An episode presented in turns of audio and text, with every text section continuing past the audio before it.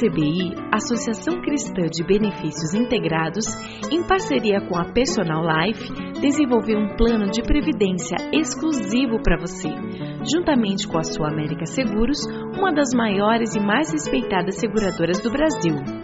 Nossas condições são diferenciadas, com taxas reduzidas e carregamento zero, proporcionando segurança de um investimento com alta rentabilidade. Entre em contato e solicite uma simulação pelo site www.acbi.com.br ou pelo telefone 3264 6711. Atenção, você que tem um veículo financiado. Você não aguenta mais os juros abusivos na parcela do seu carro ou caminhão? Com a Defesa Consultoria, você pode reduzir sua parcela. A Defesa Consultoria é uma empresa cristã e trabalha com transparência para ajudá-lo a reduzir suas parcelas. Portanto, não perca mais dinheiro. Procure a Defesa Consultoria do Passeio Público na Avenida Cândido de Abreu, 526, 12º andar ou pelo telefone 3085-5685. Temos um presente para você. O cálculo é inteiramente gratuito. Agende um horário pelo telefone e saiba quanto você poderá reduzir no valor da parcela de seu financiamento. Defesa Consultoria, a maior empresa de renegociação do Paraná.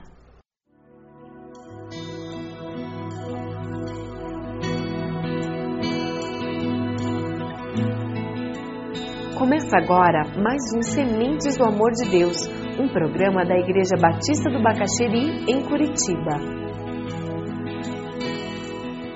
Nós vamos falar hoje sobre algo que é muito importante na vida cristã: o viver com certeza de vida eterna.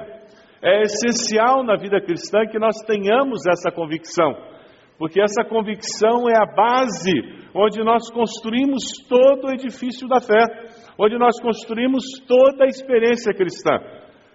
Querer viver a vida cristã sem ter certeza de salvação é, que, é como querer construir uma casa, um edifício, sem ter alicerces. Mas dia menos dia aquele prédio vai ruir, porque não tem sustentação. João termina a sua primeira carta com esse parágrafo que nós vamos ler ali no capítulo 5. Ele depois só dá umas despedidas e ele vai falar nesse primeiro parágrafo sobre eternidade. O termo eterno, alonios, na, no grego, ele está falando sobre para sempre, mas quando você no Novo Testamento trabalha com essa ideia de eternidade, do para sempre, você tem que pensar virado para Deus. Você não pode simplesmente falar de uma forma genérica, porque o para sempre pode ser uma maldição tremenda, porque o para sempre sem Deus é uma coisa horrorosa. É o que a Bíblia chama de inferno. O que nós estamos falando quando dizemos vida eterna, nós estamos falando de para sempre, de vida com Deus. A promessa do texto, quando ele fala sobre nós termos a vida eterna e a vida eterna estar em Jesus, ele na realidade está falando de nós participarmos da vida de Deus. Porque quando você fala em eternidade, você fala em Deus, porque Ele é o único que é eterno, mas ninguém ou nada é eterno. Deus é o único que é eterno. Então, quando nós falamos de participar da vida de Deus, nós falamos de participar da vida de um Deus que é paz. Então, falamos de vida eterna, nós falamos de uma vida com serenidade. Você pode imaginar você vivendo eternamente com serenidade? Começando aqui, você quer viver livre dos seus temores, livre das suas ansiedades? Você já imaginou você viver eternamente com um Deus que é poder, começando aqui, um Deus que sempre dá vitória. Não existem frustrações ou barreiras que não possam ser vencidas. Você já imaginou viver com Deus que é santo, que derrota o pecado, que consegue vencer todo e qualquer pecado? Você consegue imaginar você tendo essa capacidade de aqui e eternamente viver livre do pecado? Pornografia não vai ser mais uma dificuldade, inveja não vai ser mais uma dificuldade, rancor não vai ser mais uma dificuldade, porque Deus é amor. Sim, Deus é amor, então viver essa vida eterna com Deus aqui e depois significa que eu vou conseguir perdoar, eu vou conseguir viver sem ódio no meu coração, porque Deus é amor. Eu vivo eternamente porque Deus é vida. E quando eu digo que Deus é vida, significa que a morte foi derrotada. E é isso que nós celebramos na Páscoa e celebramos o, o tempo todo. Jesus ressuscitou vencendo a morte. Isso quer dizer que a vida com Deus é indestrutível. 1 João capítulo 5, versículo 1. Todo aquele que crê que Jesus é, o fi... Jesus é o Cristo é nascido de Deus, e todo aquele que ama o Pai ama também o que dele foi gerado. Assim sabemos que amamos os filhos de Deus, amando a Deus e obedecendo os seus mandamentos, porque nisto consiste o amor a Deus, em obedecer aos seus mandamentos. E os seus mandamentos não são pesados. O que é nascido de Deus vence o mundo. E essa é a vitória que vence o mundo, a nossa fé. Quem é que vence o mundo? Somente aquele que crê que Jesus é o Filho de Deus. Este é aquele que veio por meio de água e sangue, Jesus Cristo, não somente por água, mas por água e sangue. E o Espírito é quem dá testemunho, porque o Espírito é a verdade. Há três que dão testemunho: o Espírito, a água e o sangue e os três são unânimes. Nós aceitamos o testemunho dos homens, mas o testemunho de Deus tem maior valor, pois é o testemunho de Deus que ele dá acerca de seu filho. Quem crê no Filho de Deus tem em si mesmo esse testemunho. Quem não crê em Deus o faz mentiroso, porque não crê no testemunho que Deus dá acerca de seu filho. E este é o testemunho. Deus nos deu a vida eterna e essa vida está em seu filho. Quem tem o filho tem a vida. Quem não tem o Filho de Deus não tem a vida. Escrevi-lhe essas coisas a vocês que creem no nome do Filho de Deus, para que vocês saibam que têm a vida eterna. O versículo 4 nos fala sobre o que é nascido de Deus, vence o mundo, e esta é a vitória que vence o mundo. Qual é a vitória que vence o mundo? A nossa fé. O que é o mundo? É a sociedade sem Deus, criada pela nossa natureza pecaminosa. A sociedade sem Deus, criada pela nossa natureza pecaminosa, ela é dominada basicamente por um tripé. Lá em 1 João 2,16, nós encontramos esse tripé claramente mencionado. Pois tudo o que há no mundo, a cobiça da carne, a cobiça dos olhos e a ostentação dos bens, não provém do Pai, mas do mundo. Cobiça da carne, desejo de fazer o que Deus não quer que nós fazemos. A cobiça dos olhos é o desejo de ter o que Deus não quer que nós tenhamos. Numa sociedade consumista como a nossa, diariamente nós estamos sendo informados que nós precisamos ter uma porção de coisas porque nós não temos. E nós começamos a ter mais coisas do que nós precisamos, não é mesmo? No seu guarda-roupa tem mais roupa do que você precisa, mais sapatos do que você tem pés, você tem mais coisa na cozinha do que você consegue usar. Não é assim? E nós temos muitas coisas. É a cobiça dos olhos. E a ostentação dos bens é o desejo de ser o que Deus não quer que nós sejamos. E vivemos tentando mostrar que nós somos o que não somos. E essa janela é terrível, porque o nosso ego começa a dominar a nossa vida quando essa janela está aberta. Quer ver um exemplo claro de como essa janela, ela com muita facilidade fica aberta?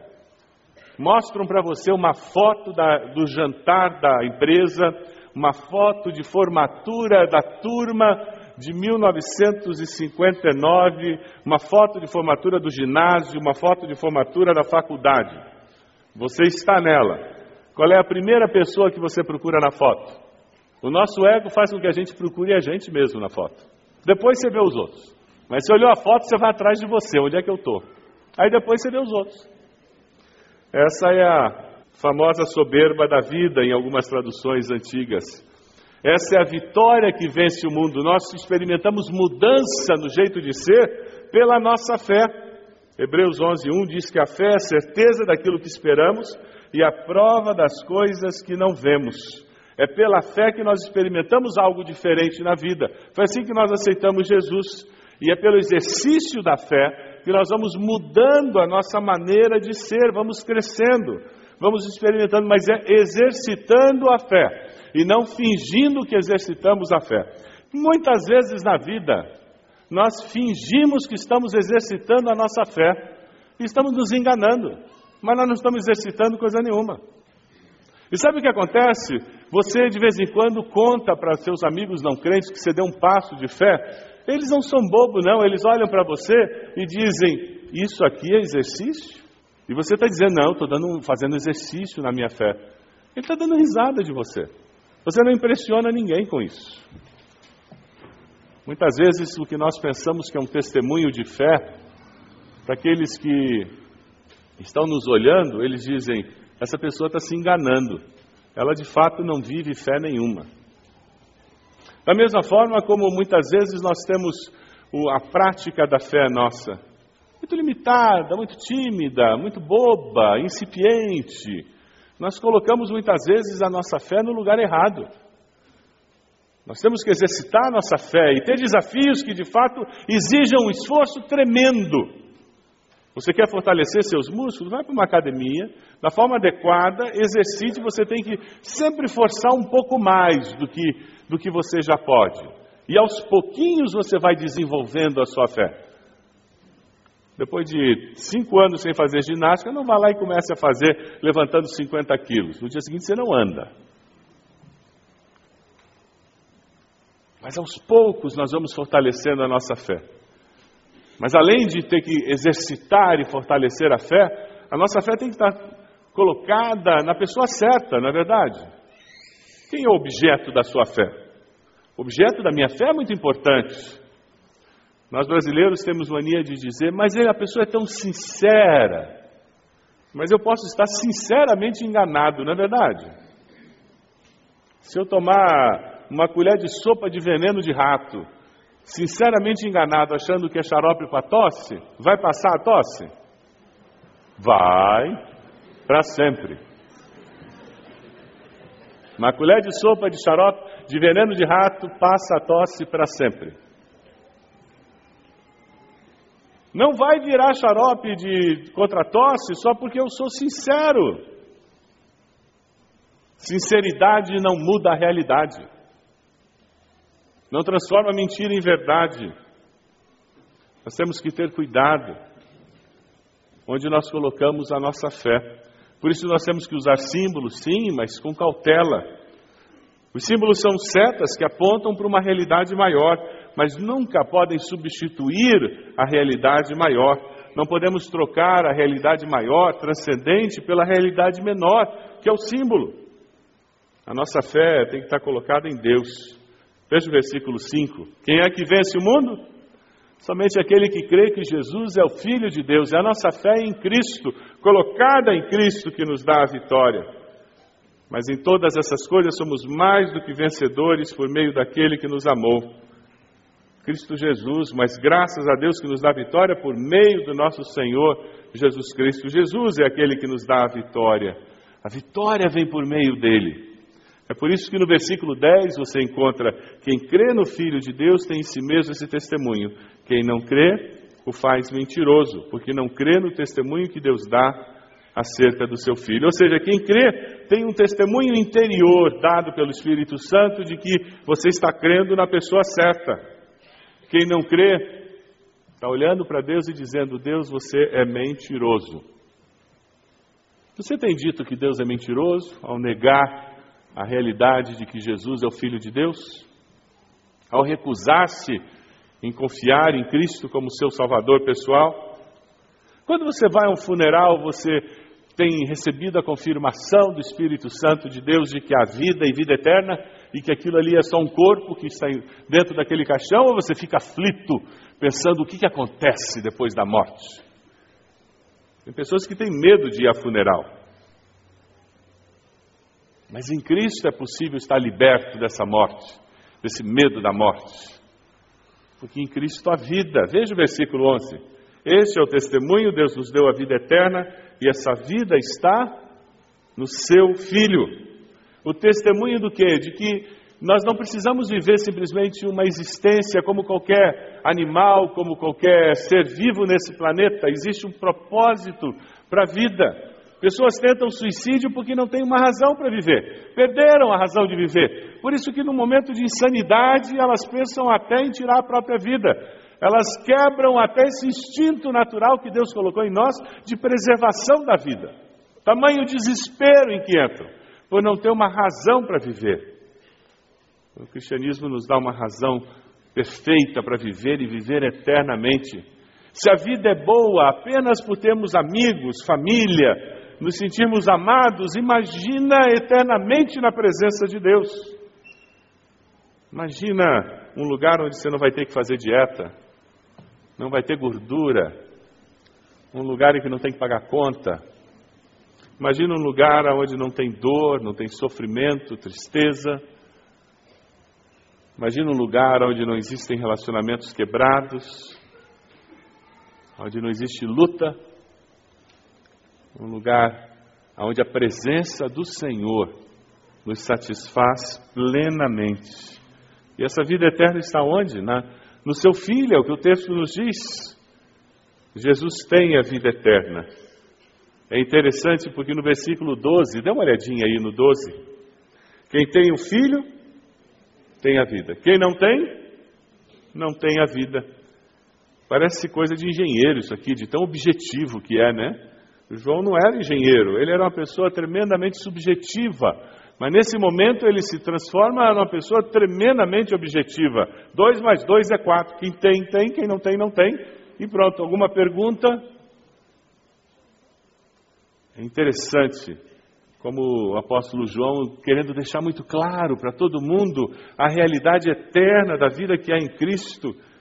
Quem tem, tem essa certeza porque o Espírito dá a confirmação. Quem não tem, deve ter essa certeza também porque não tem o Espírito dando confirmação. Dá uma olhadinha no texto aí. O texto diz que nós temos a vida eterna por quê? Quem tem o filho tem a vida. Por quê? Porque a vida está no filho. É tão simples quanto isso. Você tem o Filho de Deus como teu Senhor e Salvador? Se você tem, você tem a vida eterna. Não interessa o que o diabo tente dizer para você, não interessa o que as pessoas tentem dizer para você. Quem recebe o Filho recebe a vida, porque a vida está no Filho. É o que a Bíblia está nos dizendo. Veja só o versículo 13 que apareceu ali. Vamos ler juntos? Versículo 13. Escrevi-lhes essas coisas a vocês que creem no nome do Filho de Deus para que vocês saibam que têm a vida eterna. Por que, que João escreveu? Para você ter a vida eterna e saiba que tem a vida eterna. Você tem essa vida eterna? É muito simples, objetivo, é uma decisão que a pessoa toma, que faz toda a mudança. O problema é que a gente muitas vezes fica complicando o que não é. É por isso que uma criança pode receber essa vida eterna. É por isso que independe do grau de conhecimento filosófico da pessoa, porque é simples. Eu li uma historinha que eu achei muito interessante. Diz que uma, uma mulher queria muito ter um papagaio. E ela queria um papagaio que falasse, porque ela queria ter companhia em casa. E foi numa loja e comprou um papagaio. E o dono da loja garantiu que era um papagaio que falava. E ela levou o papagaio para casa. Depois de duas semanas, ela voltou na loja e disse para o dono da loja: O papagaio não está falando. Ele disse: Não está falando? Mas ele falava.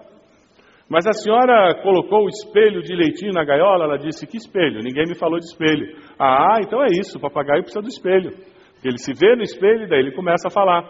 Ela comprou um espelho, foi para casa, colocou o espelho dentro da gaiola. Passou uma semana, duas semanas, três semanas depois, ela voltou na loja. E o senhor perguntou: e daí, como é que está o papagaio falante? Ela disse: continua não falando.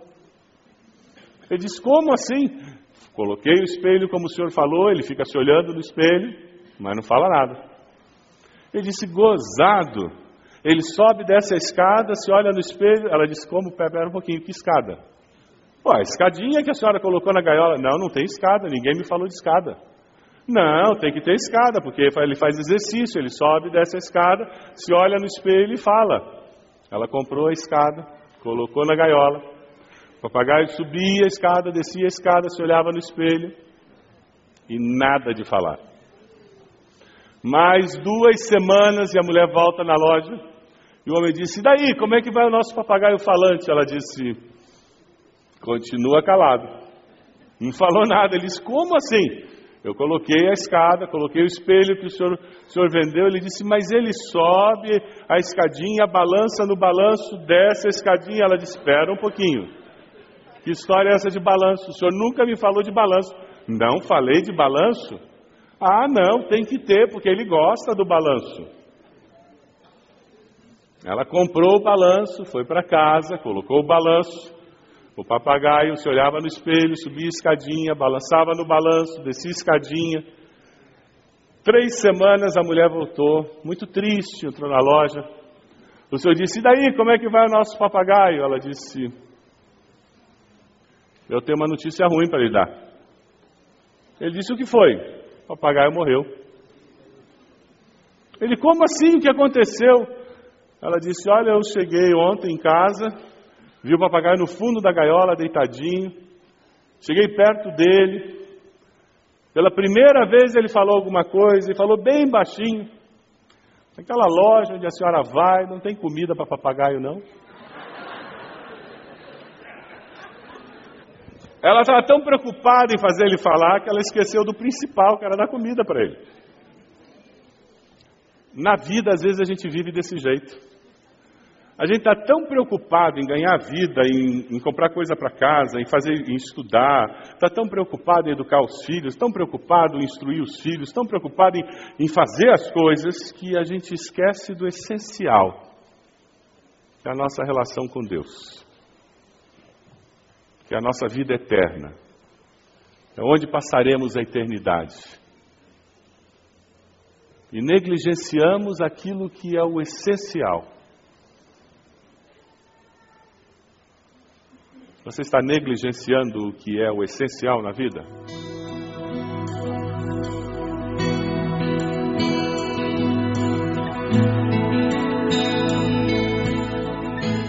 Este foi mais um programa Sementes do Amor de Deus, com o pastor Roberto Silvado, da Igreja Batista do Bacaxeri. Se você deseja obter cópias dessa mensagem, ligue para 33630327 ou envie um e-mail para radio@ibb.org.br, informando a data da mensagem. All I is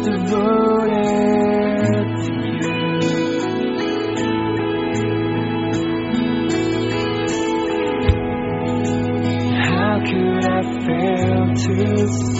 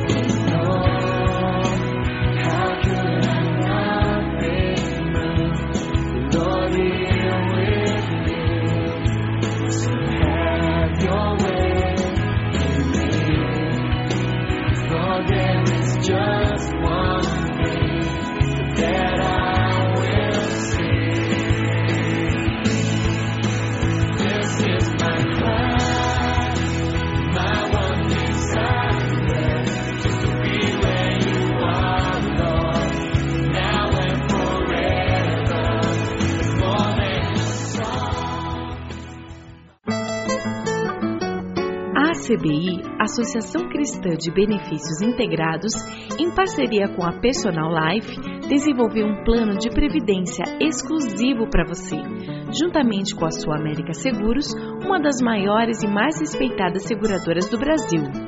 Nossas condições são diferenciadas, com taxas reduzidas e carregamento zero, proporcionando segurança de um investimento com alta rentabilidade. Entre em contato e solicite uma simulação pelo site www.acbi.com.br ou pelo telefone 3264 6711. Atenção, você que tem um veículo financiado. Você não aguenta mais os juros abusivos na parcela do seu carro ou caminhão? Com a Defesa Consultoria, você pode reduzir sua parcela. A Defesa Consultoria é uma empresa cristã e trabalha com transparência para ajudá-lo a reduzir suas parcelas.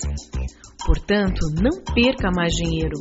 Procure a Defesa Consultoria do Passeio Público na Avenida Cândido de Abreu, 526, 12º andar ou pelo telefone 3085 5685. Temos um presente para você. O cálculo é inteiramente gratuito. Agende um horário pelo telefone e saiba quanto você poderá reduzir no valor da parcela de seu financiamento. Defesa Consultoria, a maior empresa de renegociação do Paraná.